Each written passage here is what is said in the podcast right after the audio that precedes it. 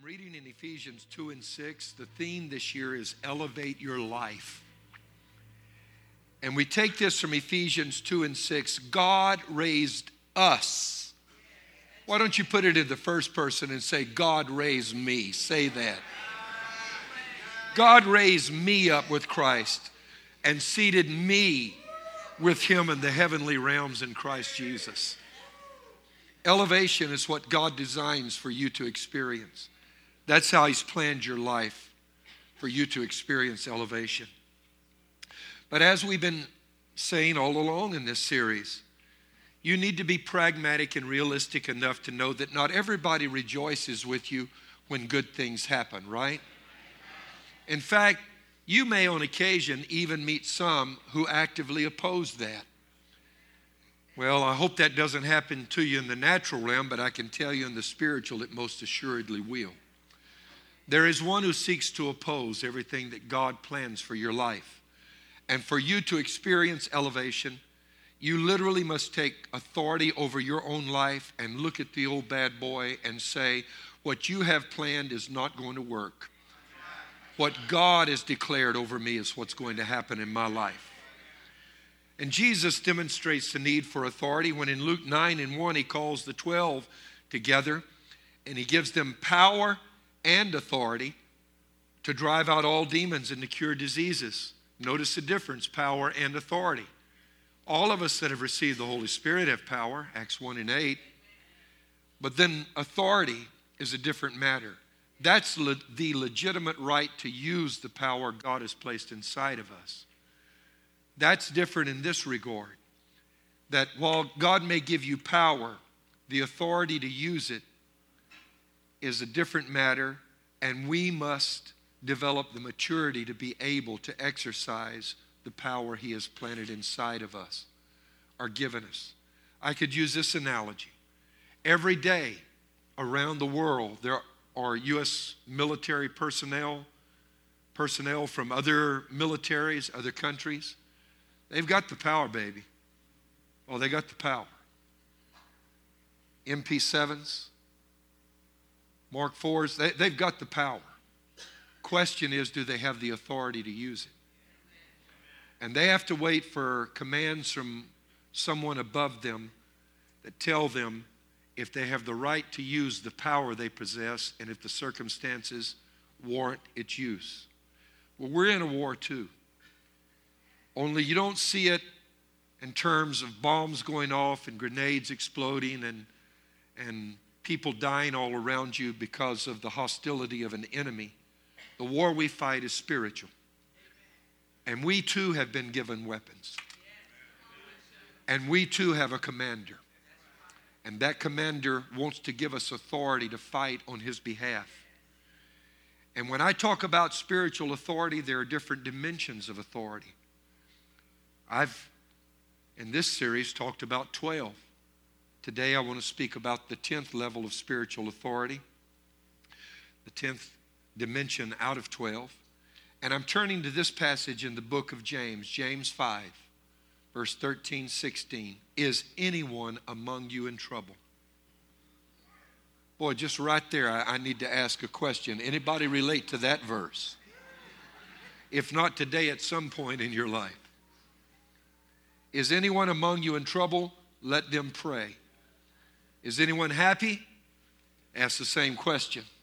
Anybody here happy today? Then you do what we were doing a while ago. Let them sing songs of praise. That's what James said. And then he says, Is anyone among you sick? Let them call the elders of the church to pray over them and anoint them with oil in the name of the Lord. And the prayer offered in faith will make the sick person well. The Lord will raise them up. If they have sinned, they will be forgiven. Therefore, confess your sins to each other and pray for each other so that you may be healed. The prayer of a righteous person is powerful and effective. Father, I pray today that you will speak a word right now that will literally bring transformation to the lives of those in this room who hear it. And as we've often prayed, because your word instructs us that this is where transformation occurs. Let it begin in our own minds. Because we are indeed people who have been raised in a fallen world that is ruled over by the fallen one. And in this world, the principles of this world all lead to death and loss and pain. And that's what we've had programmed into us. The way we live is the result of having been raised in a fallen world. But your word gives us life and gives us hope. Reprogram our thinking to embrace concepts of truth that instead of leading to death, lead to life. And instead of leading to loss, lead to gain. I ask it for your glory in Jesus' name. And everybody said, Amen. I want to speak this morning from the subject authority to heal. Authority to heal. Does God still heal today? I think so, but it's a question that needs to be asked. And does there still exist today a genuine and real ministry of healing, one that is authentic and one that can be validated by the evidences of people actually receiving physical healing when they're prayed for? Now, you might not ask this question today, and you might not ask it tomorrow. It could even be years before you get around to asking this question, but I promise you, at some point in your life, this, these two questions Does God still heal today? And is there a real and genuine ministry of healing? Those two questions will become significant questions in the course of your life. It might not even be for yourself that you will seek answers to these two questions, but I promise you, you will someday seek answers to them. It may be because of a child, a friend, a mother, dad. It may be because of a husband or a wife, brother or sister. But if you live in this world for very long, there are a couple of things that you need to know and that is is that 50% of those who die in this nation will lose their lives directly as the result of either heart disease or cancer. That is staggering. Those two diseases alone are responsible for as many deaths as all of the others put together. And you get one of these other scary exotic sicknesses or diseases whose name you can hardly pronounce. That's a terrifying experience. And truth of the matter is, is some of these sicknesses doctors can heal, and others of them they cannot. What do you do when it comes down to the point that you're faced with a life threatening disease and you don't know where to go? The sheer numbers of people today who must face cancer, heart disease, diabetes, HIV, sickle cell anemia, and other types of life threatening illnesses is absolutely staggering. And when I'm talking about healing, I want you to know I'm talking about the real thing. I'm not talking about this hyped up, gimmicky stuff. I mean, bona fide healings. We all have heard the, the stories of people who, who are unscrupulous and they pretend to heal and I'm talking about in the church, ministries claim they can heal you basically, but they end up doing is getting you to send them a big offering for it's all said and done. And I don't think healing can be bought. That's not what God's about. I think if a person is healed, they will be very generous and, and their hearts will be filled with gratitude. But sometimes we become so desperate, we allow our emotions to be played upon. And we don't know what to do. You hear about the guy? This is a joke, okay? Joke, all right? The guy with insomnia went to his doctor. He couldn't sleep. His marriage was in trouble. He was about to lose his job. He was losing weight. He was haggard. His hair was falling out. He looked old beyond his years. His face was worn, deep, dark circles under his eyes. His hands were shaking. The doctor said, You need to see a psychiatrist. The man could not sleep at night. He made an appointment. When he saw the psychiatrist, the psychiatrist said, Man, you look terrible. What's the problem? And he told him, He said, When I go to bed at night, I realize it's irrational, but he said, Every night I go to bed, I have, I'm overcome by this fear that there's something hiding under my bed that's going to do me harm when I go to sleep. And I can't sleep at night for being afraid that if I close my eyes, this thing's going to come out and, and get me. And the doctor said, That's really, really bad. And he said, You know, it, it can have a terrible effect on your life. Man said, Tell me, I'm about to lose my marriage, I'm about to lose my job, my health is broken. Can you help me, doctor? And the psychiatrist said, Yes, I can. He said, To be honest with you, it's going to take a while. You'll need to come see me twice a week for the next three to five years, but we will work through this.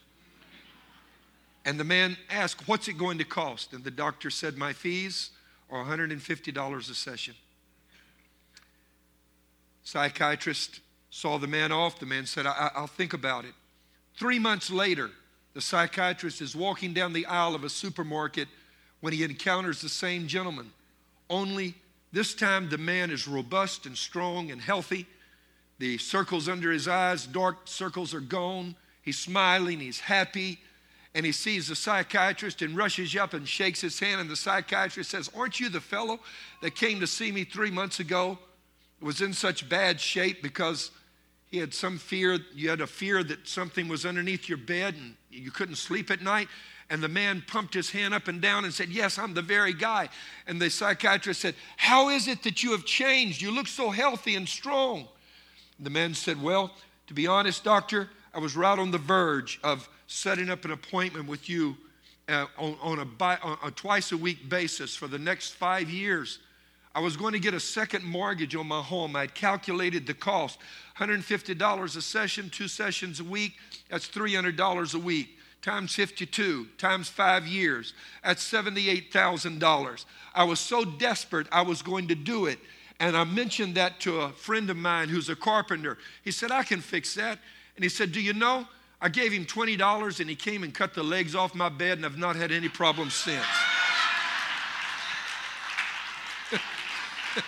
Amen. There are solutions, and then there are solutions. You understand what I'm saying? And the, not saying the doctor was a fake, but there are some fakes out there. I'm talking about in the in the church world, there are fakes. There have been investigators that have gone into some of these so-called healing crusades. And while I believe very strongly in healing, as you will see in a few minutes, investigators have gone in where people have been calling out individuals in the crowd, claiming they didn't know them, calling them by name giving them their addresses and telling them what their problems were. And they claimed that they were getting this from God. And they have gone in with expensive and sophisticated equipment, and they, they have scanned the, the sound waves, and they've actually, radio waves, and they've actually picked up and recorded communication between this guy's front men, either in the lobby or behind the stage, reading prayer requests, and in collaboration with the ushers you know, finding where the person was seated and calling that person's name out and said, Someone right over here, row four, the Lord tells me your name is Susan. Wait a minute, Susan Smith, you live in, you, you, you live in, wait a minute, you live in Pearland, Texas, and giving them the address, and you came here tonight because you've been diagnosed with Hodgkin's. And these, this person, of course, goes crazy because they think that God gave that person that, but they've actually gone in and recorded this kind of communication between front men and the speaker on the platform who has implanted a receiver deep inside of his ear. And they call that healing. And when confronted, this is what they say Well, we were just building faith. We were just building faith. And if it works in the end and builds faith and people believe, does it really matter how we get there? I think it does matter. I really do, do think it does matter. And there have even been books written about it, and you've seen the exposes. And the tragedy is that when you see that kind of thing exposed, you know what you have a tendency to do? Throw everything out with the bathwater and say, there is no real, genuine ministry of healing. Yet anybody that's ever read the Bible knows the Bible is filled with stories of incredible miracles of healing from Genesis to Revelation. It's, it's full of it. Does God change? No, He does not. Do we change? Yes, we change in the sense that we need miracles probably today more than we ever have. Because there are all kind of crazy diseases out there that we didn't even know about years ago. As to giving names, does that really happen? Does God do that? All I can say is one time, right after I came here, I called an evangelist in that I've known uh, for years. His name was Freddie Clark. Freddie had never preached in Houston, Texas. And this has been 20 plus years ago, maybe now 22, 23 years ago. And when Freddie came in, I picked him up at the airport myself on a Sunday morning. He didn't know anybody here. There was a gentleman that I personally had invited to come to church, and he was that gentleman was working for one of the businessmen in the church, and of course he had invited him too. But the man was having serious problems in his marriage and addictive problems, and um, that man was there that morning. Freddie could not have known that. Nobody else in the congregation knew it except me. At those, in those days, I was seated here on the platform when Freddie was walking down through the aisle and walked over. There was an elderly lady sitting right over here, just about uh, right here where Brother Randolph is in, in, in the aisle, the center aisle, and he and his wife. And, and right next to her was this guy, let's call him Bill Davis. And Freddie walks over and looks at the lady, and to be honest, she was a little old and getting senile. And he asked her the question, Ma'am, do you know anybody named Davis? And she said, No. And Bill is listening to that, and he's seated right next to her. And the lady says, No. And Freddie says, The Lord tells me you're very close to someone named Davis that you need to be praying for. And she just kind of shrugged.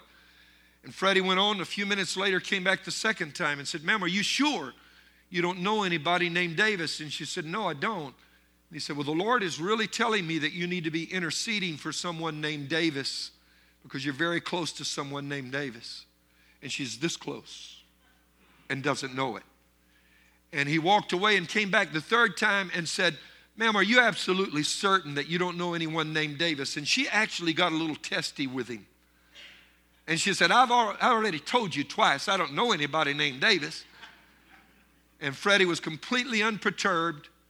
And he just stopped and looked around the area and said, Is there anybody in this seating area named Davis? And I'm telling you, that man's hand was trembling when he raised it. He raised his hand, and Freddie said, Sir, if you don't mind, would you please stand up? And the man stood up and he said, The Lord wants to do something for you today. And he said, I want to ask you a question. Does the name Bill Davis mean anything to you? And he called that man's first and last name. And when he did, I thought the man was absolutely going to pass out right there in the middle of the pews. That man pushed his way out into the aisle and ran to the altar. Now you say, why would God do such a thing? It was because that man was in such a desperate state that God wanted to know him or to tell him and let him know, I know who you are and I know what you're walking through. Amen. Nobody else here may know you, but I do. Now, look, that's real. As for healing, does healing still work? I can tell you that I've seen miracles that I can't explain. And I would love to take credit for them as anybody would.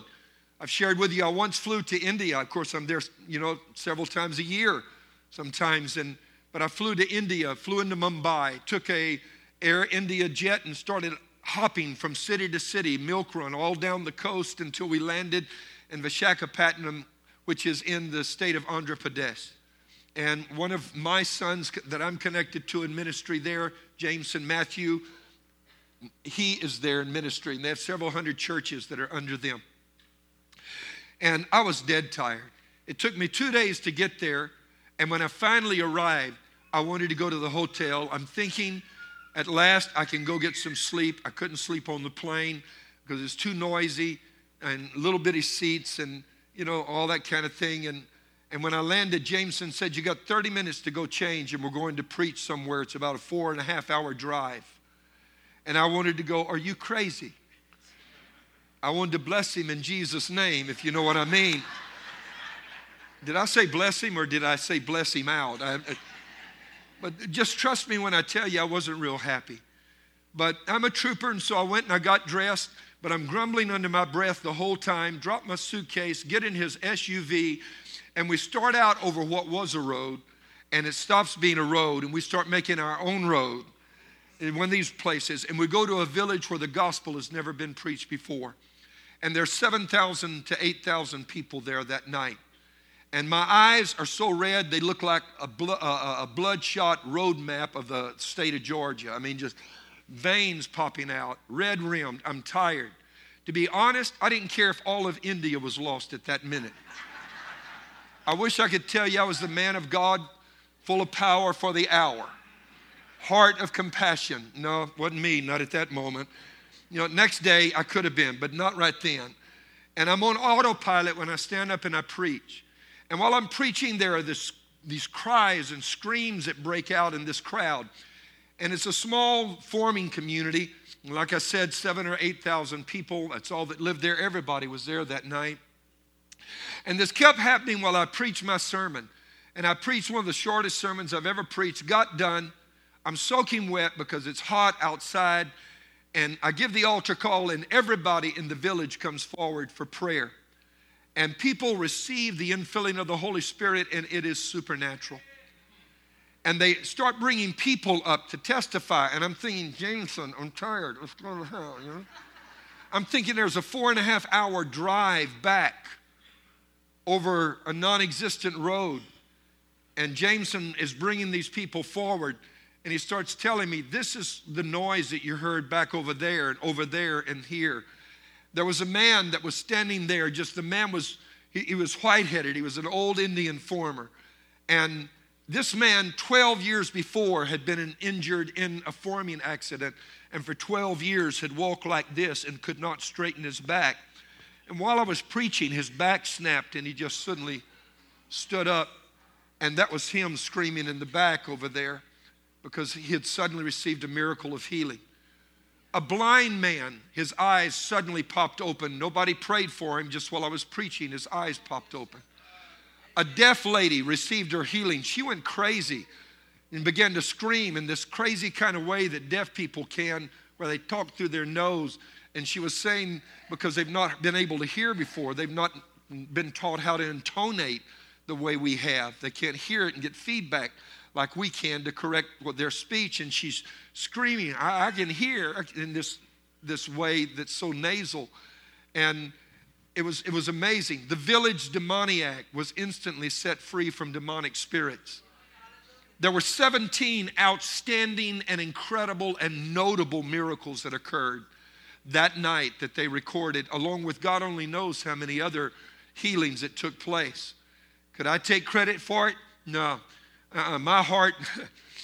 My heart didn't belong in San Francisco. It belonged in a bed back in Vishakhapatnam. That's where it belonged. That's why I left my heart. And so, my, my point is simply this what happened that night had to be real to me because there was nobody that could have set all of that up. I've personally experienced healing. I, you know, had, you know that I've had 24 surgeries. 12 years ago, the doctor said I would be medically retired because I could not live through the pain. Yet I'll preach four times this Sunday morning, get back on a plane and fly to Africa tomorrow. Just came in from Africa yesterday. You say, How do you do that? I can't attribute that to anyone else other than God. Amen. Anyone else other than God. Amen. And listen, watch this. This is one of the men in our church Brother Pedro, are you in this service this morning? Uh, just I'm, I'm looking, I can't tell. If he's not, yeah, yeah, here he is. Brother Pedro, just run up here real fast if you would. This is Brother Pedro Zamora. I want you to see him, his lovely wife. Just stand in the back if you would, please, Sister Zamora. This is the stepfather of Domingo Pilarte. This is one of the sweetest men you will ever meet in your life. Also, one of the most dapper looking fellows you'll ever meet in, in your life. He's incredible. Thank you, sir. I, I, apologize if I embarrassed you by bringing you up. Here, about 12 or 14 months ago, he had a challenge. Let me just put this up on the screen. This is Domingo, his son, that is, that is speaking because his Brother Pedro's a little uncomfortable sometimes talking in English before a crowd, though he can speak English very well. Just listen to this. Uh, about a year and two months ago, uh, my stepfather began to notice a small growth in the lower part of his back, and that began to uh, further grow until it became almost a golf ball type size. At that time, uh, he went to the doctor. Immediately, they ordered a, a, CAT scan. And once the results of the CAT scan came in, the family, uh, we all went in together, and really it was the worst news that we could hear. Uh, the doctor said that the actual growth was just an extension of a very large tumor that my stepfather had adjacent to his liver. that actually encompassed about 70 to 75% of his liver, had actually taken roots inside the liver. And to him, uh, with over 35 years of medical experience, uh, he detected that this was a very aggressive type of a sarcoma. And in his opinion, it probably was uh, not operable at that point. And the oncologist uh, looking at the images uh, was also in agreement that this seemed like an aggressive type of sarcoma. Uh, he felt there might be one or two surgeons in, in the medical community that could actually take uh, do the surgery, but it said it was a very invasive surgery that would require removing about three quarters of his liver uh, and part of the lungs, which actually it had spread by that point.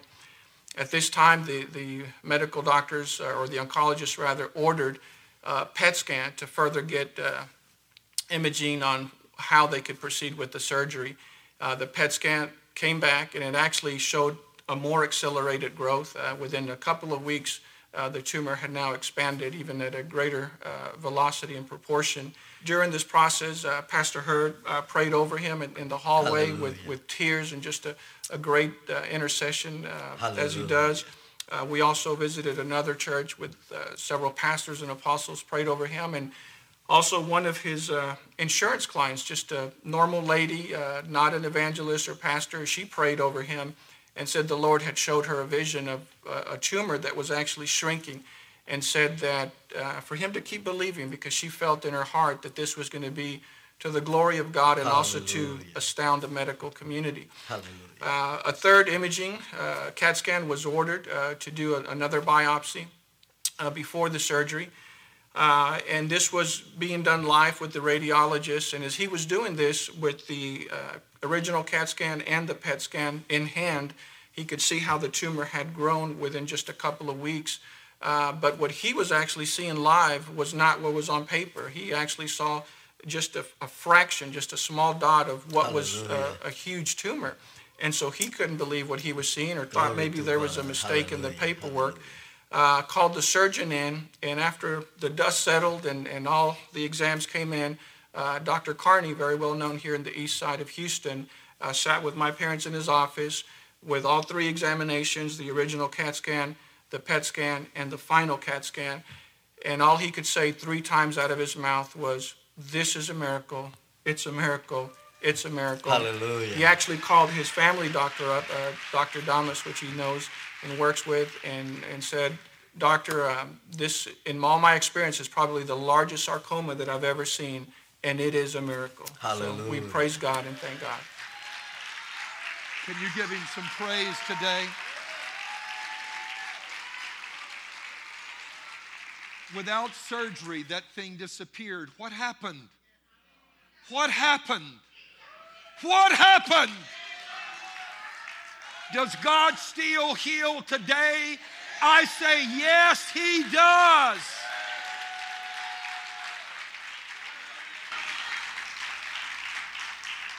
We in the church have authority to heal. You see, and very quickly, let me go through this. Jesus not only came to save man from sin, he came to save man from the consequences of sin. 1 John 3 and 8 For this purpose the Son of God was manifested, that he might destroy the works of the devil. What are the works of the devil? Listen to what the Amplified Bible says. The reason the Son of God was made manifest or visible was to undo, destroy, loosen, dissolve the works the devil has done. When did sin enter the world? Sin entered the world when man fell and was deceived by the serpent in the garden. What came about as a result of sin? It was death. And what is sickness? It's one of the manifestations of death. It's your body dying, it's your body succumbing to one of the negative forces in the world created as a result of our ancestral forebears, Adam and Eve, having brought sin into the world. When Jesus came, many people mistakenly believe that he only came to rectify the lostness of our soul's relationship with God. That may do you fine until one day the doctor uses the big C word. or one day you get a report that you have an incurable disease, then all of a sudden you're wanting to know did maybe Jesus do something more than just make it okay so I can go to heaven? And I want to tell you that when he came to this earth, there were stripes placed upon his back. Those stripes upon his back were placed there for your healing of and the healing of your physical body. Amen. Isaiah 53, 4 through 5. Surely he has borne our griefs and carried our sorrows. Yet we esteemed him stricken, smitten by God, and afflicted. But he was wounded for our transgressions, he was bruised for our iniquities. The chastisement of our peace was upon him, and by his, say it, by his stripes we are healed. We are healed. Someone can be healed in this service right now. Amen. Amen. Why don't we see more miracles of healing than we do? There are a number of reasons for that. One is is that some say that that verse in Isaiah only refers to healing in the sense by his stripes we're healed. It only refers to healing of our relationship that was broken with God. Here's the problem. We must not base our theology on our lack of experience. You know, you look around, see what's happening, then draw a, a theological conclusion from that. No. It could be that if we're living beneath what God has for us, that by drawing a theological conclusion based upon our lack of experience, that we're robbing not only ourselves but others of what God intends for them to have and for us to have. And here's what you need to know every serious Hebrew scholar that reads Isaiah 53, by his stripes we are healed, will tell you clearly that that is referring to physical healing of disease. Hear what I'm talking about today. You say, well, why don't we see it? Number one, we've been taught that it's not even really available. Number two, to be very honest with you, with a multitude of doctors we have around us, who needs to believe God anymore? And we don't develop little faith for little things. We go to the doctor for the little things. And then when the big things come, we don't know how to deal with them. So, what am I telling you? Stop going to doctors? No. Some of the finest, most dedicated people in the world are physicians and nurses and those that work in the medical industry. And that God uses them too, just like He can use other things to bring about healing. But what we have done is we've trusted solely on them and stopped carrying our needs to God. And so not only have we accepted a theology that is not accurate and is based upon the absence of experience rather than on what the scripture teaches is available, but we've also stopped pursuing healing. Amen. Now, if you go to some of the places I am at in Africa where they don't have access to medical treatment or to India, sometimes you're forced to pray. Amen.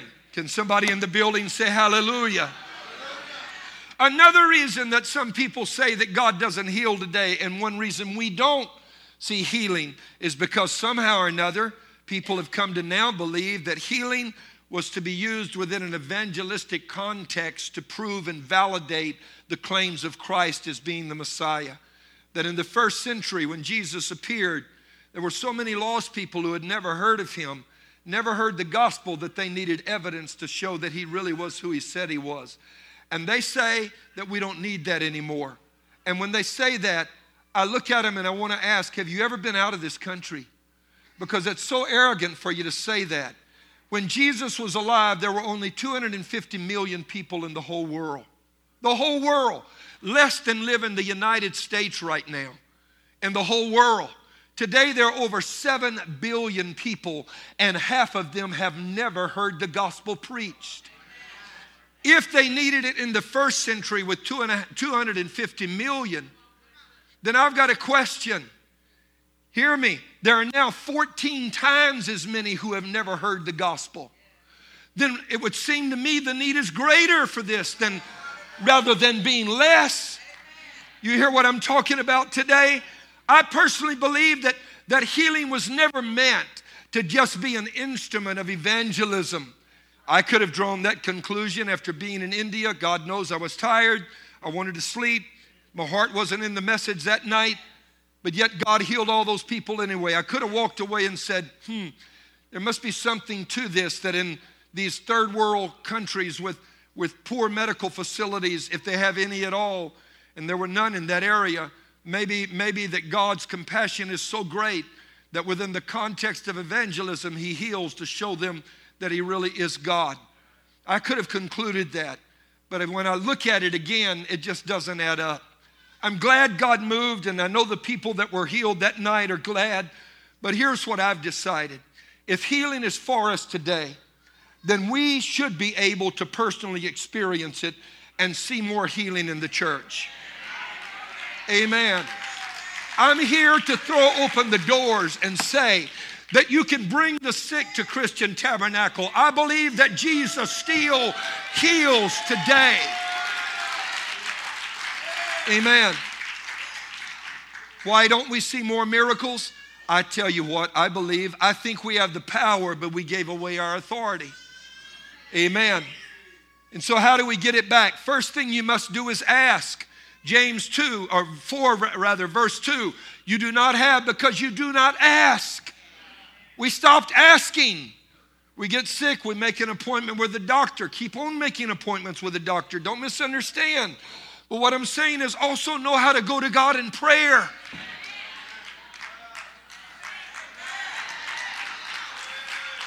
Amen. And then if you don't get healed right away, don't allow that to affect your faith and say, I'm not going to be doing this anymore. Won't be praying for healing anymore. No. Listen what Jude said in Jude 1 and 3. Beloved, when I gave all diligence to write unto you of the common salvation, it was needful for me to write unto you and exhort you that you should earnestly contend for the faith which was once delivered unto the saints. You've got to contend. Listen to what the message said. Dear friends, I've dropped everything to write you about this life of salvation that we have in common. I have to write insisting, begging that you fight with everything you have in you for this faith entrusted to us as a gift to guard and to cherish. What do you got to do? You got to fight for your healing. You've got to contend for it. You've got to say, I will not be denied. Hello, somebody. The Greek word contend means to struggle. You know what that means? You got to keep on believing even when you wake up the next morning after having been prayed for and you feel worse than yesterday. You have to still say, God, you are my healer. Amen. And really, I'm not talking to novices here today in terms of your Christian faith. You're not infants in God. Some of you are very, very mature believers and you've served the Lord for many years. And look, you know this in every aspect of your spiritual life, you have to contend for what God has promised you. Why? Because of what I began by saying earlier. There's someone opposing you. And you have to take authority over him and say, What you want is not what's going to happen, it's what God said that's going to take place in my life. You've got to contend for your finances, you've got to contend for your marriage. Hello, you've got to contend for your children. You've got to contend for your anointing. You've got to contend for your ministry. Why not in healing also? Amen. Yet many pray once and give up. 1 Timothy 6 and 12 fight the good fight of faith. Faith. Lay hold on eternal life. What do you do? Tell somebody, fight the good fight. Amen. You know what a good fight is? It's when you don't quit. Did you see Fight Night last night, UFC? Anybody? Amen. You didn't? Okay, pray for me. Amen. I did and I enjoyed it. Amen. Travis Browne faced this guy that's a monster out of Amsterdam. And this guy, the odds were something like 188 to 1, is what I saw on the bottom of the screen. And this guy was tearing Travis Browne apart. I'm talking about heavyweights, big guys, tearing him apart, but Travis Browne refused to quit. And you know what happened? all of a sudden out of nowhere this other guy's getting confident now man he's cocky and he's coming in he's going to he's going to take travis out and travis snaps a front kick and catches him right under the jaw and knocks the guy out and you know what Travis said? They, they pan the camera across the ring. This guy's laying on his back, and Travis is saying, Heart, baby, heart, I didn't give up. That's what you got to do. You got to have heart. You can't give up. Do you know what I'm talking about? Fight the good fight of faith. Keep on believing God. Amen. Why contend? The enemy is fighting against your healing. Why would he do that? And I'm really already done. There are two reasons the enemy fights your healing. Number one, he truly is evil. He truly is evil. There's nothing he delights in more than to see your pain and your suffering. He wants you to be sick. He fights your healing just because he gets off on seeing you suffer. But there's a second reason. Nothing so clearly demonstrates God's existence and power to others as when God steps out of eternity to heal somebody the doctors cannot help. That makes even the skeptics wonder what's going on. You say, well, why does it take so long? I prayed and nothing happened. Let me tell you, everything about serving God is a journey. You hear what I'm saying? Everything is a journey. You didn't get saved and automatically become the best saint in Houston, Texas. And when you were broke and disgusted and couldn't be trusted, and you asked God to help your finances, you didn't have a million dollars in the bank the next day. It was a journey. Your marriage is going through a journey, and your healing may be a journey also. Just don't quit, don't quit, don't quit. Miracles are instantaneous, but healings can sometimes take a while. They can be a process. Even Jesus once prayed for a man twice before the man's eyes were made completely clear. And so I conclude by asking you Will we at CT see overnight success with everyone and every sickness we pray for being instantly healed. We could, but probably it won't happen quite that way. We will probably need to grow and develop and strengthen our faith in healing just like we have in every other area of our relationship with God. But just because we have to grow it and develop it, does that mean we shouldn't try? No. We're going to start just like we had to grow our strength for finances, just we, like we had to grow our faith for anointing, just like we had to grow our faith for our marriages to be strong. We need to grow our faith that when people walk in here, God heals and they walk out saying, I don't know what happened. I went to that church and and I, I, was told there is no God, but I can tell you there is one because I got healed. And there's no way to explain what happened to me other than that.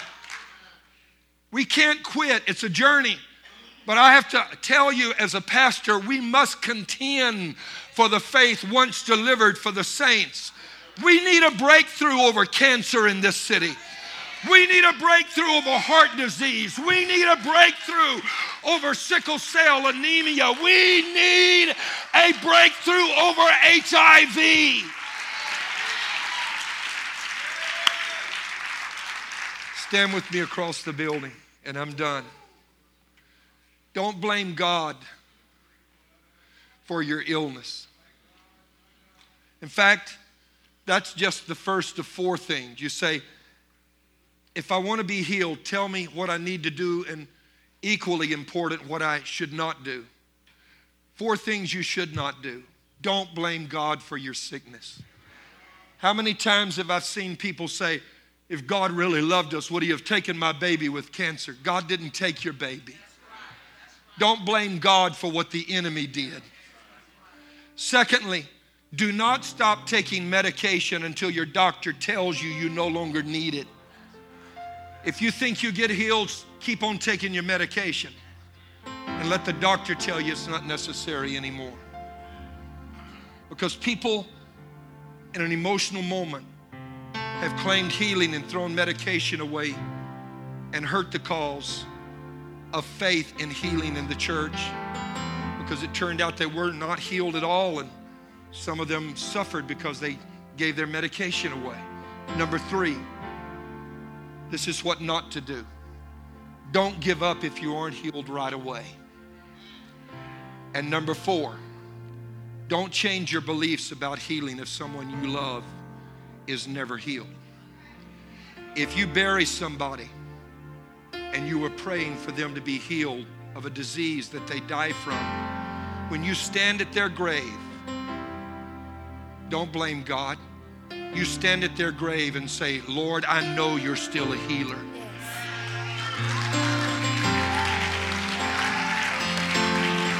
You say what Job said. You say, though the skin worms devour this flesh, yet in my flesh I shall see God.